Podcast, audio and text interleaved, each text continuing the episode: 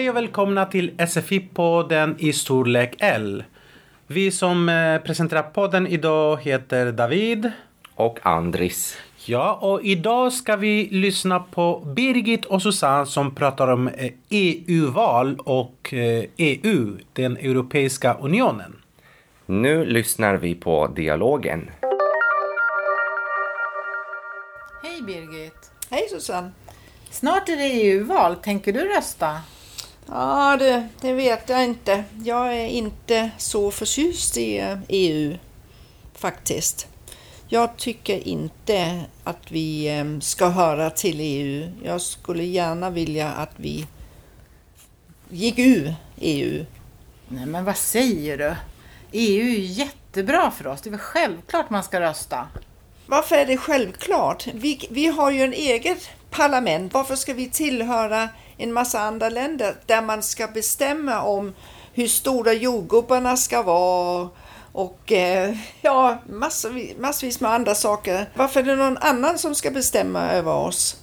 Det tycker jag inte om. Fast det är väl gemenskapen som är bra. Du kan resa fritt genom E U-länderna och det gör det lättare att köpa och sälja varor. Ja, det är klart. I och för sig har du rätt. Om man tänker på leksaker så kan man ju vara säker på att är det kontrollerat via E U så är det säkert för barn att använda. Det förstår jag. Men eh, jag tänkte på, jag kan ju resa fritt även om jag inte tillhör E U. Jag har ju mitt pass. Det är väl inget problem att jag tar med mitt pass om jag åker till Tyskland och visar upp det. Så vad är fördelen då för mig?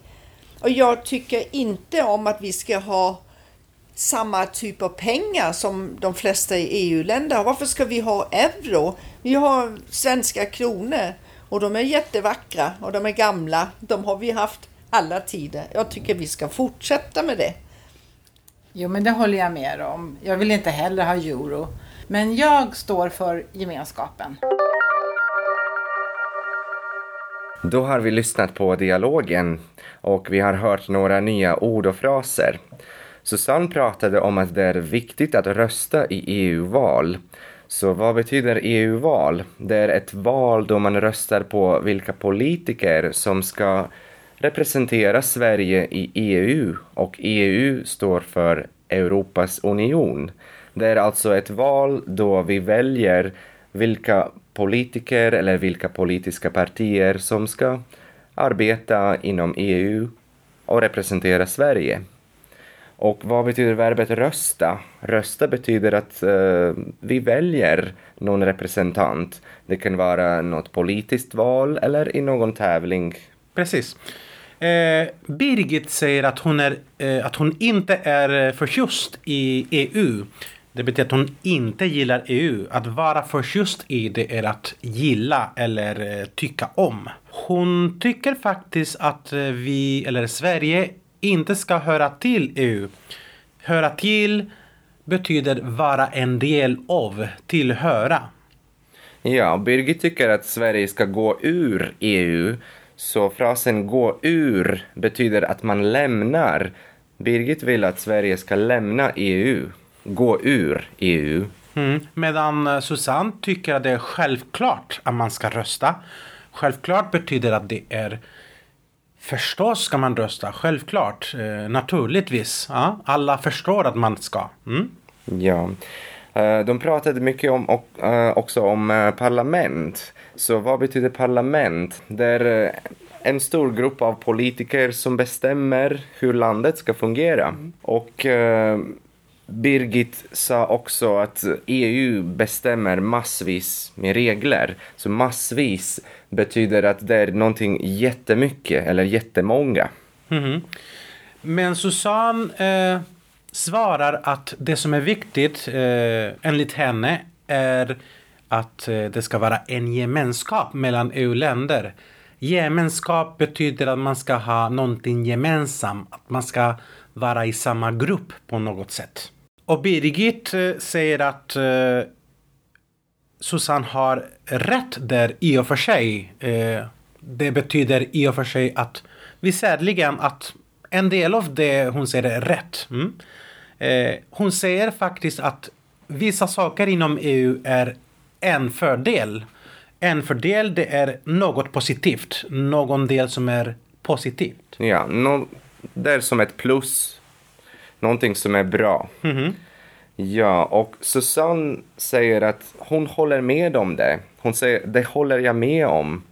Den frasen betyder att jag tycker precis som du. Jag tycker samma sak. Min åsikt är precis som din. Vi, ty- vi tycker likadant. Ja, sedan i pdf-filen eh, kan ni hitta information om grammatik. Grammatiken som vi fokuserar på eh, den här gången är eh, hur man använder orden väl och ju. Och då eh, är det ord som man använder som förstärkningsord för att betona någonting. Eh, vi vill betona att vi tror att eh, personen som lyssnar på oss eller som läser vår text vet det vi säger. Men vi vill ändå förstärka det, betona det. Till exempel väl används mer i frågor eller fraser som funkar lite som en fråga. Du vet väl att jag är allergisk mot ägg. Det betyder jag vet att du vet att jag är allergisk mot ägg. Ja, för det är ett sätt att betona. Och sen you, ordet you, används eh, i påståenden. Eh, till exempel, eh, du vet ju att jag är allergisk mot ägg. Det betyder, jag vet att du vet att jag är allergisk mot ägg. Så det är ett sätt att betona att det är en självklar information för både personen som pratar och personen som lyssnar. Ja, och i pdf-filen kan ni också hitta några tips. Vad är viktigt att tänka på när man diskuterar med en kamrat och argumenterar för sina åsikter?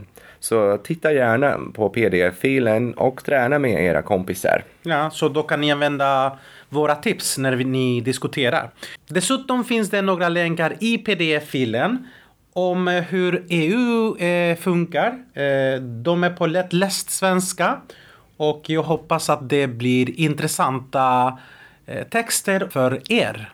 Nu lyssnar vi på dialogen en gång till.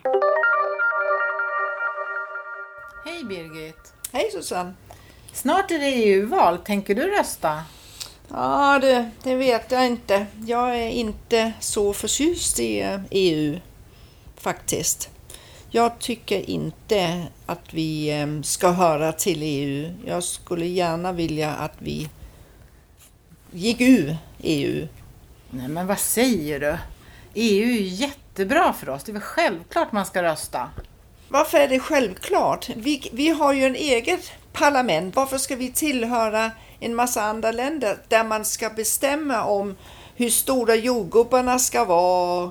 Och ja, massvis, massvis med andra saker. Varför är det någon annan som ska bestämma över oss? Det tycker jag inte om. Fast det är väl gemenskapen som är bra. Du kan resa fritt eh, genom E U-länderna och det gör det lättare att köpa och sälja varor. Ja, det är klart. I och för sig har du rätt. Om man tänker på leksaker så kan man ju vara säker på att är det kontrollerat via E U så är det säkert för barn att använda, det förstår jag.